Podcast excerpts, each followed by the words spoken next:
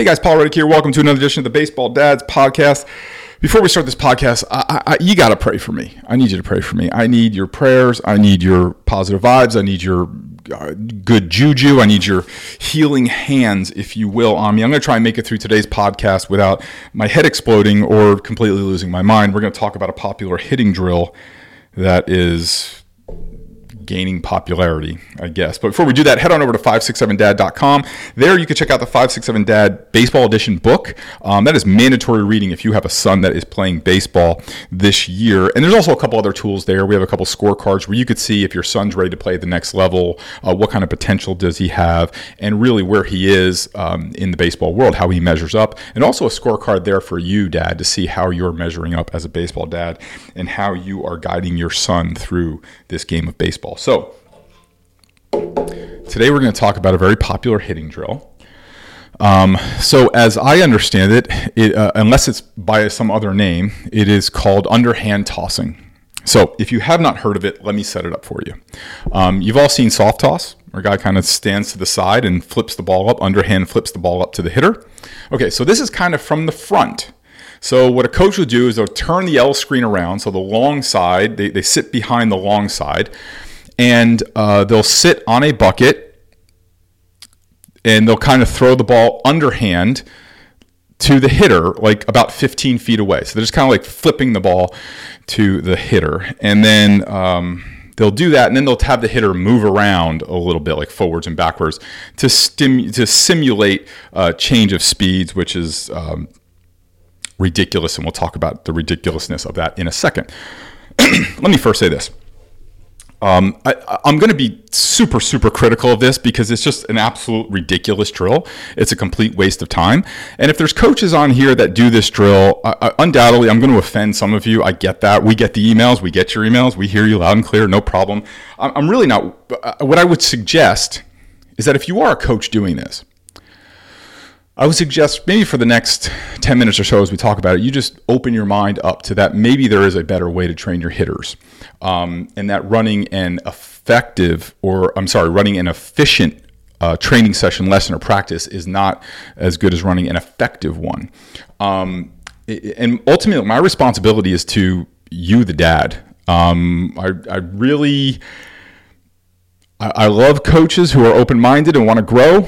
Um, but my, my responsibility is to the dad. You guys are the ones that are paying to play on these teams, paying for these lessons, paying for these camps and clinics and training sessions. You deserve to know whether or not you're getting your money's worth or whether or not you're getting, I don't want to say ripped off, but you're getting misinformed and misinstructed. So let's talk about it. Number one, let me get let me get two things out of the way that are just kind of like side. Uh, number one, the, coach, the optics of this look terrible. It, it, they just do. Like you sitting on a bucket behind a screen, flipping a ball underhand, not like a normal baseball player would do overhand or a baseball person would do overhand. You're flipping it. It, it looks lazy. It, it just the optics of it look terrible. Okay. Um, now I get it. I, I, I did 60 hours of baseball lessons at one point in my life, and I get it that it's hard to stand for that whole time. I would suggest you if you're having trouble standing for the entire time of your lessons, that I would suggest maybe you look to lighten your lesson load. That maybe you're taking on too many. That's something I had to do. So it, it looks terrible.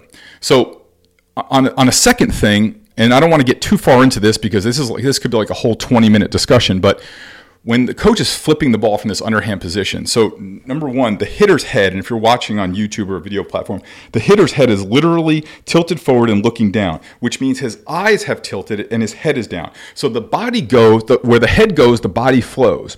So, the minute you change, the position of the head and the position of the eyes, the way that tracks down through the rest of the body, it complete, it's a completely different movement. So, I think repetition in hitting training is ridiculous. We're going to talk about that later. But let me just, one of the arguments for underhand tossing is that it gets a lot of repetition. We'll deal with that in a second. I'm willing to concur for 10 seconds that, okay, if it is repetition, which it's not, but if it is in fantasy land, if it is, you're, you have your hitter in a head position and an eye position that's, that's skewing his vision that he will never be at in a game. And you're literally, if it is repetition, you're trying to groove in the swing, which again is also ridiculous, you're not grooving in a position or a pattern that he's going to use in the game. It's totally different. The minute you change the head, the minute you change the eyes, the rest of the body flows differently. Simple as that. I'm going to push that aside. That's a longer podcast. So let's talk about the visual pickup of the ball. So we have a pitcher, um, I'm sorry, a coach that is flipping a ball from an underhand position that's probably a release point that's a foot or so off the ground, right? And is tracking a ball coming up at the hitter. Okay, so 99.9999999% of the time that a hitter is going to be in a game hitting off a pitcher who is trying to get him out, he now has um, he is looking up and out for a release point that's probably somewhere around you know 53 54 feet away right? Versus looking down at a ball that's coming from a foot off the ground. Now i know we're going to get an email from somebody that's going to say well what about an extreme submarine pitcher? Okay okay. If if if, if in that one tenth of 111% that you find yourself doing an extreme submarine pitcher, which I doubt you're really going to see a consistent one outside of super high level division one ball and professional baseball. And even if you did it's usually a specialist that maybe would pitch an inning or two in that event that you're going to come up against an extreme submarine pitcher underhand toss until your heart's content. You're still not making yourself a better hitter but if it makes you feel better go for it.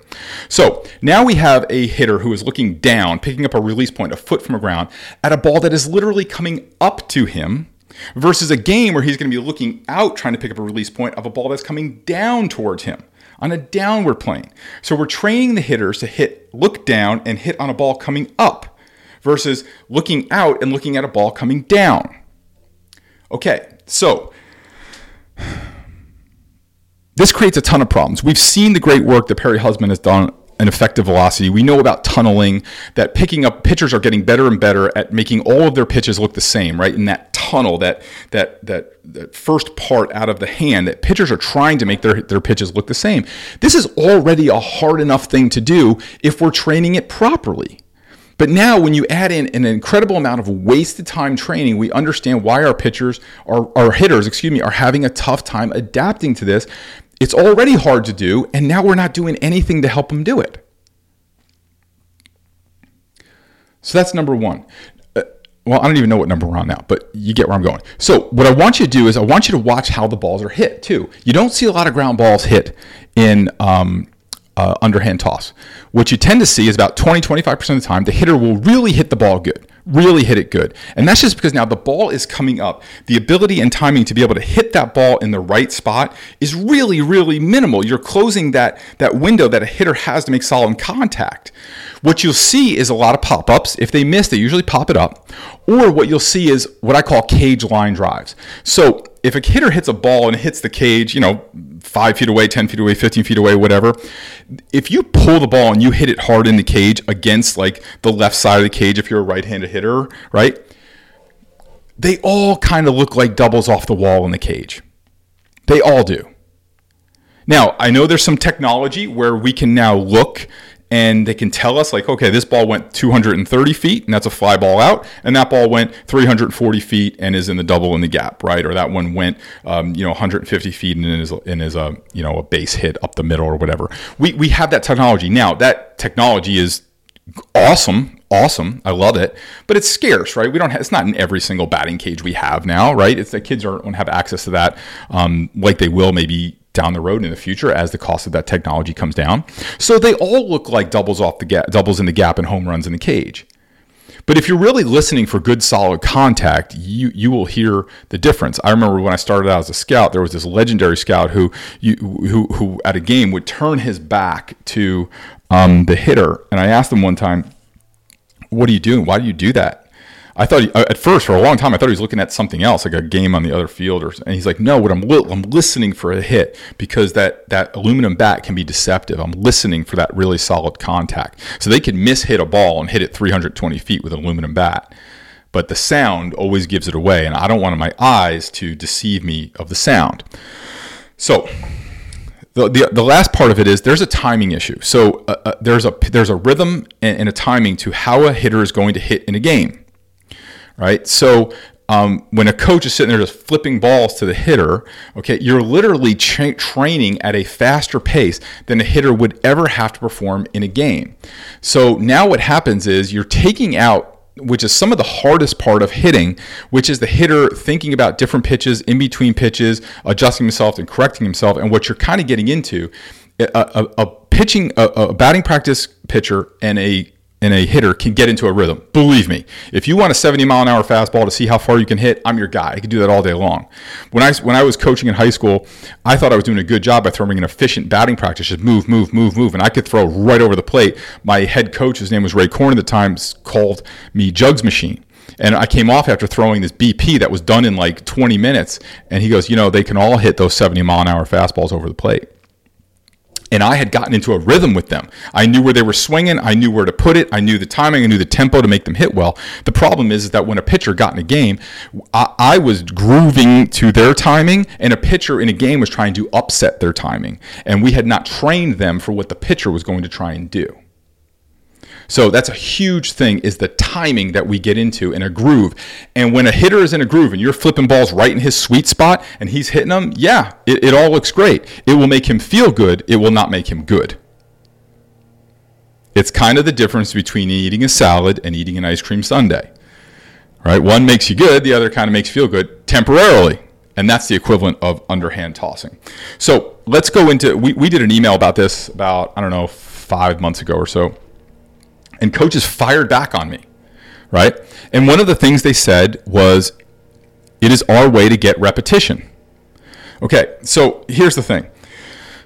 Let's go back. You're repeating a ball coming from a foot below. And your repeat and your hitter is the timing of it. Even, even the, the timing at which they have to react and swing is not the same because the stopwatch time says it's the same. It's not the same thing the reaction time to be able to pick up the ball and swing is different. Okay, there's a tracking that is different in these two drills. Okay, so if hitting comes down to number one is getting a good pitch to hit. That's it. Um, so one coach said, Paul, it's repetition. I can get in a lot of, of, of, swings. So if you believe that you could get it, I'm sorry, they said we can get in a lot of swings. So if you believe that, then you believe hitting is repetition that hitting is just repeating a movement over and over and over and over again, and it is not selecting a good pitch to hit, how a hitter upsets timing, how a hitter changes speeds, use off-speed pitches and breaking balls, how a, hit, how a pitcher sets up hitters. you you just think it is a mindless repetition of a swing. And one coach said, I can get 50 to 100 balls in just a few minutes with that player. I'm like, okay, so what you're saying is it takes 100 swings. The average hitter in Major League Baseball sees 16 pitches and he swings at just shy of 50%. So let's call it 50%. So he swings at eight pitches. So by your standards, that is what, 12 times, I believe? Eight times, more than 12 times. So 12 times the amount of repetition on a pitch you're flipping right over the middle to create a skill that will show up in a game. So by that standards, most golfers are taking a thousand swings a day. I don't think that's true. So if you think it's repetition, then go ahead. But hitting is not repetition. Hitting is selection. So the problem we have now, there's a disconnect between the training and um, the game what we're asking the player to do and when we're asking them to perform. So in a in a practice, we preach swing, swing, swing, repetition, repetition, repetition. But in a game, what you hear called out are discipline, patience, get yours, don't be over anxious. A lot of coaches do this. If you're watching on YouTube, shrink the zone, shrink the zone. Get your pitch. So we, we expect repetition in practice, but discipline in a game. So when do we train for discipline? We don't if it's just repetition. So I will give you that. I will give you that it makes for a very efficient practice. You can get a lot of hitters in and a lot of swings in, and it looks like a lot of activity, and it looks like a coach is doing a great job. And when there's a lot of activity, especially when that activity is very organized, it looks like the coach is doing a fantastic job. When all they're really doing is being efficient at making you feel good and not making you good. Let's move on. The second thing they said is location. One coach said, you know, um, I can I can put the ball on the inside if they're having trouble with the inside pitch. I could put the ball on the outside if they're having trouble with the outside pitch. Okay, so I, I get that. I'm willing to concede that point that you can put it there. I'm willing to concede that. But what I'm willing to argue is, so you're assuming that it's just all location that the reason why your hitter is having trouble with the with an inside pitch is because it's the location of the pitch that he needs to work on, and not maybe that he missed the inside pitch because of an inside pitch coming from a lefty sidearm pitcher who threw like 84, and he had never seen a pitcher with that release point and that arm angle and that tempo or that speed delivered, be able to pinpoint in the inside part of the plate. Could that be the reason why he missed the pitch? Could the could he could he have trouble with that location because of the way he was set up by the pitcher? So if it's just location, then all of these things should work themselves out, but they don't. So it's not just location. Do we want to consider all of the different variables that a pitcher, that a hitter might encounter in a game? Let's just start with a few right handed, left handed. Okay, now let's talk about um, arm slots, right? The, the, the dizzying array of different arm slots that we would see. How about tall and short? So do you have a left-handed pitcher who's short with a sidearm release point, and then the next pitcher that comes in is a right-handed pitcher who's tall with a higher release point, and then do you have a right-handed pitcher that comes in who's more of a sidearm release point? How does underhand tossing and repetition and just working on locations prepare the pitchers for just those three things? There's actually other things. There's the tempo a pitcher pitches at, um, the, the, how precise he is with his pitches, his off-speed pitches. There's four things a hitter, uh, four variations and four things a hitter, uh, pitchers do to get hitters out, and there is a dizzying array uh, of it's. I've actually asked someone to do it. It's impossible because the variables all change. There's no way to predict the variables.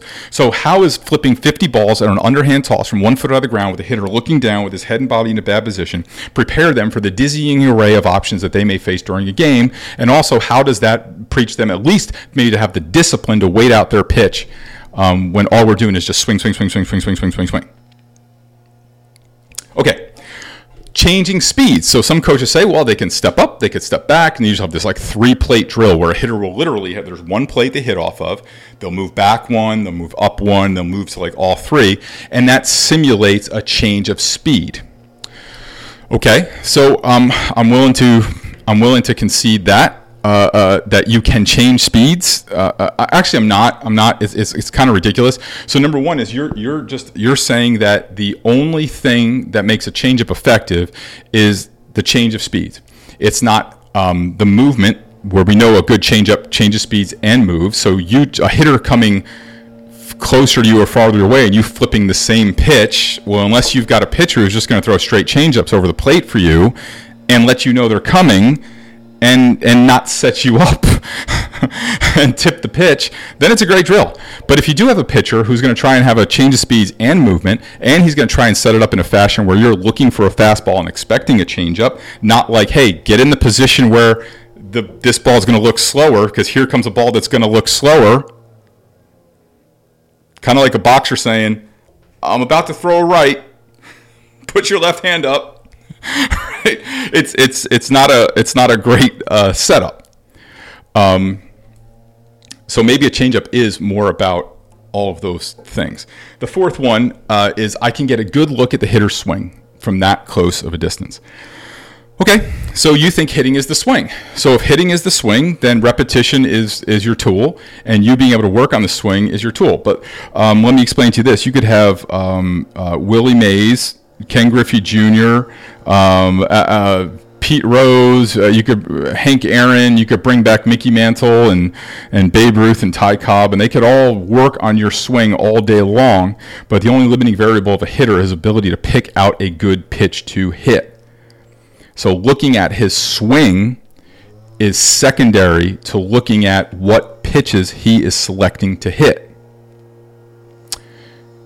So if we're I guarantee you that if you if you want to make the if you want to make the greatest adjustment you can in a hitter swing, here's how to do it.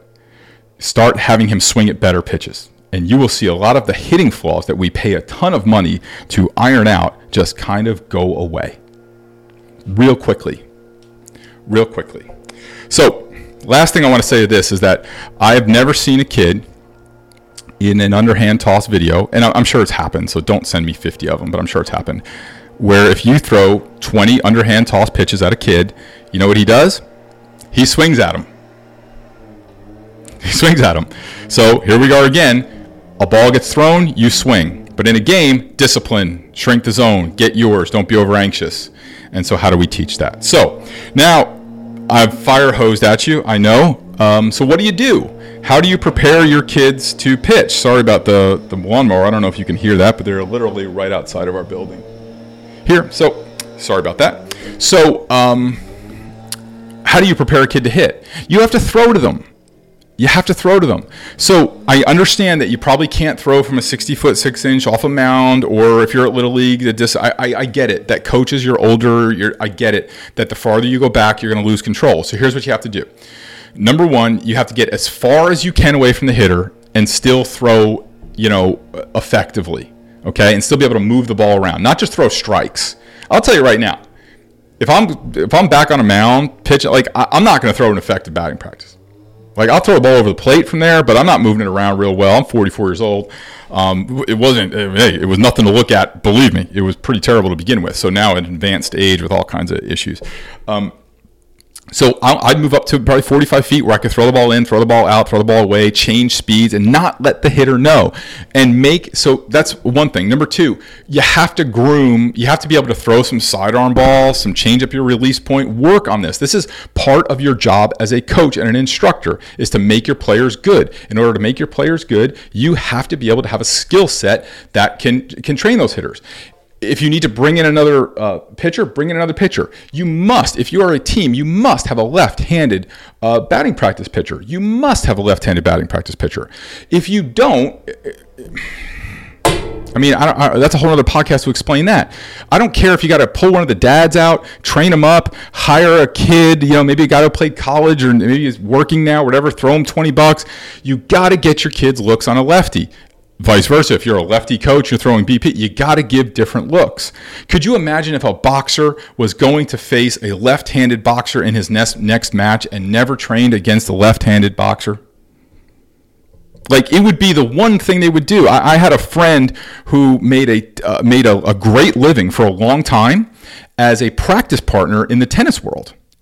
And the reason why he made such a great living as a practice partner is he was ambidextrous. He could literally hit right-handed and left-handed equally. So if you know, if you were going to play against, if Andre Agassi was going to play against Rafael Nadal in the semifinals, um, he would he would practice with him lefty, and he was going to play Pete Sampras in the finals. He would practice with him right, and so he could give him that righty lefty combo and balance him out. So you need that. You need to be able to change speeds. You need to be able to move the ball. You need to be able to throw different, uh, you know, slots and all that, and and throw balls at hitters. That's it. I don't care if they're Nerf balls, baseballs, tennis balls. It doesn't matter. When they hit it, it doesn't matter. What matters is that they could pick out a good pitch to hit. The last thing I'm going to leave you with, I know this is longer than our normal podcast, but I'm excited and fired up. Um, uh, make your batting practice like at bats. So when you are throwing batting practice to your uh, hitters, my inclination was 70 miles an hour over the plate. Let him hit it. Well, that doesn't make him a better hitter. You would probably you would make your hitter better if you threw four balls outside of the zone and he didn't swing at any of them than if you laid four 70 miles an hour right over the plate and he hit and he crushed them all. You would actually be better if if three of them were balls and one of them was a low and outside pitch and he took it for a strike. He would become a better hitter becoming a better hitter does repetition does not equal better hitting. If you want to be a better hitter, swing at great pitches. It is as simple as that. So, pile on the comments, pile on the emails, pile them all on. Um, I, I, will. I will save you some time if you're watching this on social media platforms. Um, I, I do not read those comments, so just you can if if you want to go ahead but just you know don't be upset if i don't respond. Um, i don't i don't engage in social media. Um, we put these out on social media but i don't like i don't do it personally. So thanks for listening guys. Again head on over to 567dad.com and um, check out the new baseball dads uh, edition of the 567 dad and there's some great tools over there too some scorecards you can check out how your son is doing and how you're doing as a baseball dad so as always guys i love you guys uh, thank you, thank you, thank you for listening, and I will see you next week. Hey, it's Paul Reddick. Thanks so much for listening to the show. I really appreciate it. I wanted to let you know I have a new book out specifically for baseball dads, and I would love for you to check it out. You can go to baseballdadsbook.com. All the information is there and a pretty good discount for our podcast listeners. So again, it's baseballdadsbook.com. Thanks.